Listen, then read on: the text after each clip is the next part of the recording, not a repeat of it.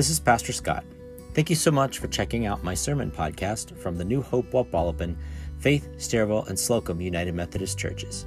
We'd love to have you join us some Sunday for worship. To find out more about our locations and worship times, find us on Facebook at New Hope Wapwallopen. We hope to see you soon.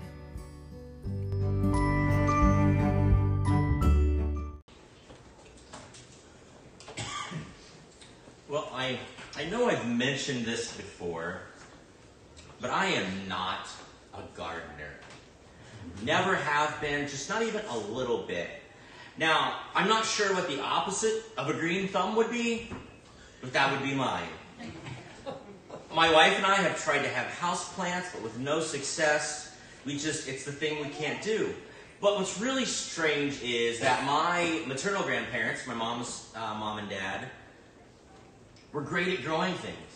My grandpa uh, would plant gardens. My grandma had house plants all over the place. She had a beautiful rose garden. Even my dad loves to garden. I remember as a kid, he would grow these, these huge gardens and, and uh, all the vegetables that would come off of them. And even my kids like to grow herbs and, and flowers and things like that. What happened to me? I, don't know. I, I like skipped a generation or something. I'm not sure what it is.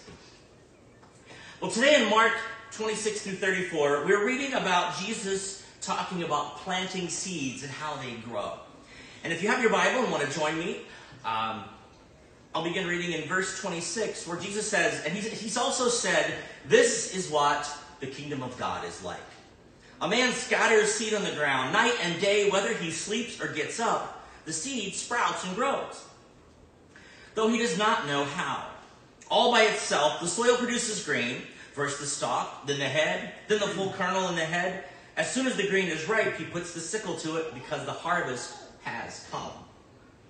There's a great mystery to how the seed works. Like it's a science, it's like the science experiment that a lot of kids do in school. I don't know who all did this in your school, but you take the styrofoam cup and then your, your teacher has the potting soil, you put it in the cup and then you plant the seed in there and cover up a little bit and uh, you know, but what's interesting is then you go put it, you put it in this, this window of the school, but then aside from watering it a little bit each day, students just go about their classes, you eat lunch, you have recess, and then you go home when the day ends. This entire time, though, the seed continues to grow, even though you're not really doing anything. But I can still remember the excitement of seeing the first green start to sprout from the soil. It reminds me of a scene from the movie WALL-E with the robot and how Earth was abandoned and they were all really fat and sitting on the, you know, the floating chairs and stuff and how excited they were when there was this plant growing out of a, a boot or something. Wasn't it in a boot or something? I don't remember. But I remember as a kid being so excited that when that first green would sprout from that dark earth. But I also remember how impatient I would get waiting for this to happen. There was nothing I could do to hurry the process because little did I know how much was actually going on under the surface of that dirt. Now, Jesus in this parable is, of course, talking about the coming of God's kingdom to earth. Jesus and his followers were scattering seeds. Just like the seed, God's word uh, contains this, this regenerative power. It just sort of just starts to grow. But it grows slowly and surely, and oftentimes we may not even see the progress that is happening. See, our goal as Christians, though, is to help plant those seeds, to go into our world and sow. But there's two problems, there's probably more, but two that I can see. The first problem is in the sowing. Either that we just don't do it, or that we're using the wrong seed. Sowing for us means going into the world and sharing God's message. It means not being ashamed of our faith and sharing our faith wherever we go. It means sharing the gospel of grace and forgiveness, but it all begins with how we live our own lives. It doesn't require standing on the street corners with signs or evangelizing everybody we meet. It requires us to go into the world and live according to the Spirit. And if you want to say them with me, go ahead, because I'm going to say them again. Love, joy, peace, patience, kindness, goodness, faithfulness, gentleness, and self-control. When people, when people know that we claim Christ, but we're not living according to these things, we're using the wrong kind of seed. If we claim Christ, but we're not loving other people, if we're not patient, if we're not good, if we're not kind, people are going to look at us and they're not going to want what we have to offer.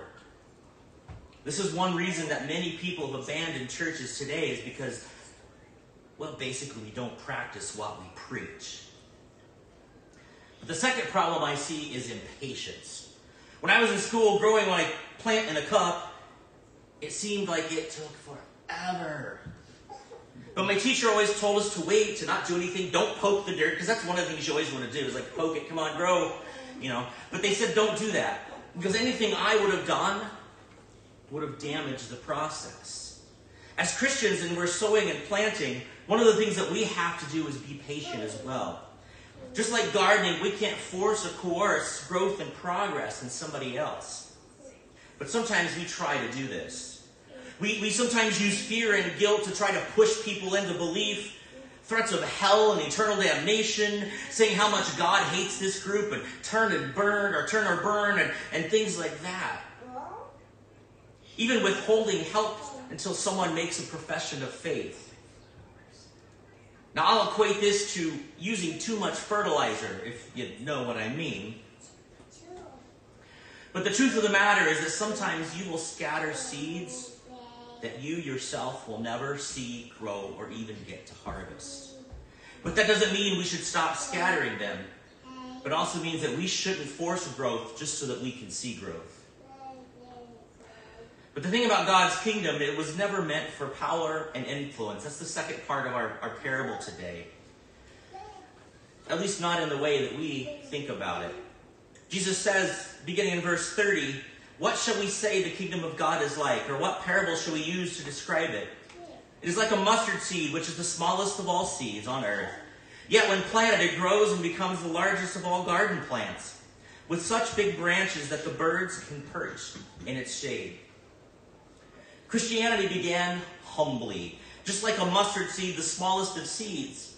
See, it's a metaphor for the, the ministry of Jesus. See, everyone was expecting this Messiah, but Jesus was not what people expected. He was what people needed. Jesus was born in a stable, not the palace. He, he toppled tables in the temple, not in the capital. He never sat on a throne. He died on a cross. See, Jesus wasn't concerned with earthly power. Because earthly power is often about control and it easily corrupts us. Jesus never forced or coerced anybody into following them or into following him. He simply invited them to. They chose to follow him because they were drawn to the message he had for them. He offered them something different, a God who was accessible through him. He offered them a better way to live, free of shame and guilt, he met them where they were, planting seeds where other people wouldn't. His ministry, which is now our ministry, spread throughout the world from humble beginnings. The interesting thing about the mustard seed is how big the plant can grow from such a tiny seed. As verse 32 says, when Yet when planted, it grows and becomes the largest of all garden plants with such big branches that the bird can perch in its shade. Even with the size of its growth, though, the mustard plant isn't as, as impressive as, as a cedar or an oak tree. But yet it is still enough to provide shelter for the birds. As you'll recall, we're told by Jesus in Matthew 6, 26 and 27 to look at how God provides for the birds how they don't worry or fret, and that the same is true for us. God's kingdom isn't about being the biggest and the largest. It's not about power or control. It's not about wealth or prestige. God's kingdom is about humility and service. It's about community and belonging. It's about grace, forgiveness, and love. It's about meeting people where they are and welcoming them to join you on the journey. It's not about God giving us what the world would tell us we should value. It's about trusting God to provide us with what we need to live. Now, since I first came to our churches almost two years ago, I've looked around and seen the potential that we have in our community. I've also seen the challenges and struggles that our churches have. with aging congregation, with, with some limited resources. But I've also seen the needs of our community and thought about the potential impact that we could still have around us. I've even dreamed about all the ways that we could work together to plant seeds or share the love with Jesus with our neighbors. For those that attended our first MOD team meeting, our Mission Outreach and Discipleship team meeting, on the minutes were a list of Pastor Scott's crazy ideas. That's exactly what I titled it as as well. This is a list that I have carried around with me for the past two years, and I thought I'm going to share it with everybody else today. And here's what some of them were a blessings box for food donations for our neighbors where people could take and donate things without having to fill out a form or even come inside, a lending library box, a Saturday morning men's breakfast, a weeknight free community supper, a give and take or a low cost thrift store a kids' clothing exchange where parents can exchange their kids' clothes because kids grow so fast, a food pantry, divorce care and grief share groups for people that are struggling, farmer and vendors markets where our neighbors could come together and, and share, kids' movie nights where, where parents could find a low cost and easy way to, to entertain their kids and get out of the house, a coffee house style worship adopting a class at Rice Elementary or finding other needs that teachers and students have at the school. A group willing to do small home repair and maintenance for some of our shut ins that need the help. Or fresh expression groups where members pray and read scripture while doing something they enjoy. Yoga is one of those. Or what about running or music or art or being in the outdoors or hunting and fishing or community beautification or music or I could go on and on. The things that you enjoy doing but putting a spiritual spin on it. Multiple ongoing Bible studies in small groups, led by church members, where you just gather people in your home and eat and sort of talk and fellowship. Or beginning Bible studies for people who maybe have questions about faith but haven't been in church much and so they're afraid to walk through the doors. Now, these are just ideas that sort of have occurred to me during my time here. One of the things I have to do is my brain gets a little overactive. I don't know if anybody else is like that. And so I have to do what I call brain dumps, where I just kind of like, you know, it's all over the page. Um, and it kind of gets it out of my head. I would equate that for the, any of you who've ever watched Harry Potter, when Dumbledore takes the wand and he puts it by his head and he can pull out his memories and thoughts and put them in a little thing. That's what that is. It's just sort of me getting it onto paper so that it's out of my brain. It's a scary thing. But these are just the things that have occurred to me. And I said the other day at our PPRC meeting that I'm here because I want to be here. I'm here because I love our churches, I, I love our people. I'm also here because I see the needs of our community and I believe that God has a plan to use us. I also think COVID tripped us up for about a year and a half, too, and affected a lot of the things that we would have done. I'd also be lying, though, if I said I wasn't scared for the futures of our churches.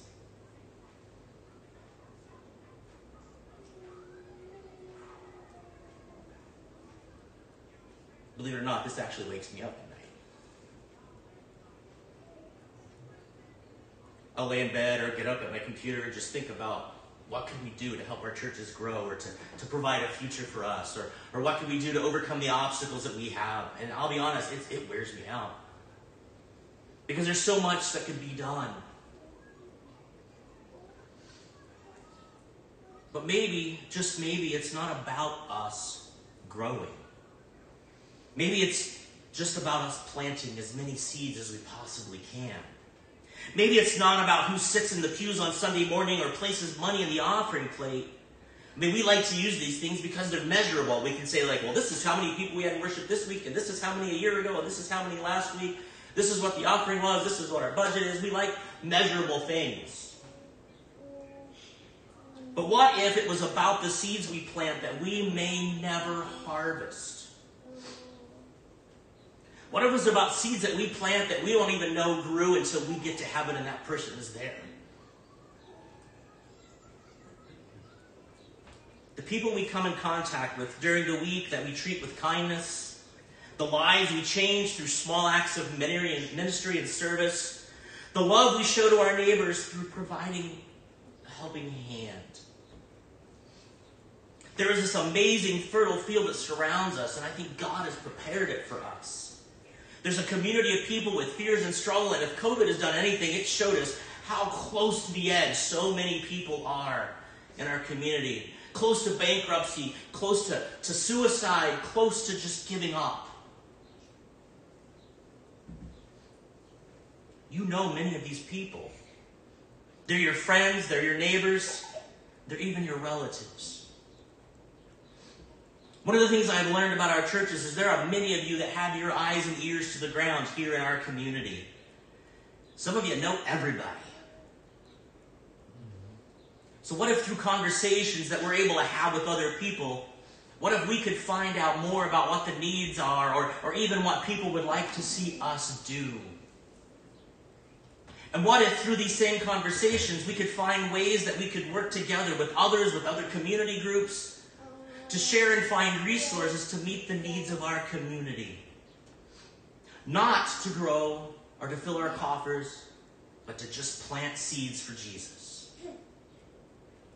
Jesus says in Matthew 17 20, Truly I tell you, if you have faith as small as a mustard seed, you can say to this mountain, Move from here to there, and it will move.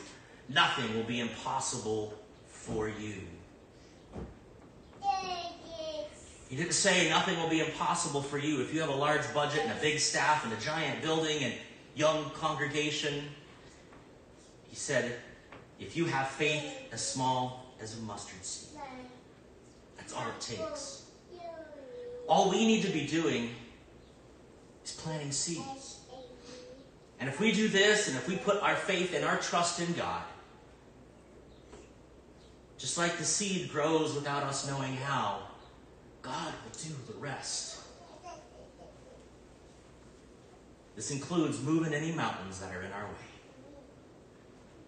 Let us pray. Dear God, we just thank you for knowing that sometimes, even when we have doubts, that all it takes is that mustard seed of faith to move mountains. We just ask today that you would increase our faith, that you would just give it to us, that we would go into this world, that we would plant seeds for you, and that we would share your love with the world around us. We ask that you would show us where it is you would have us to go, what it is you would have us to do, and that you would provide the people and the resources that we would need to share your love with our community and to meet them where they are.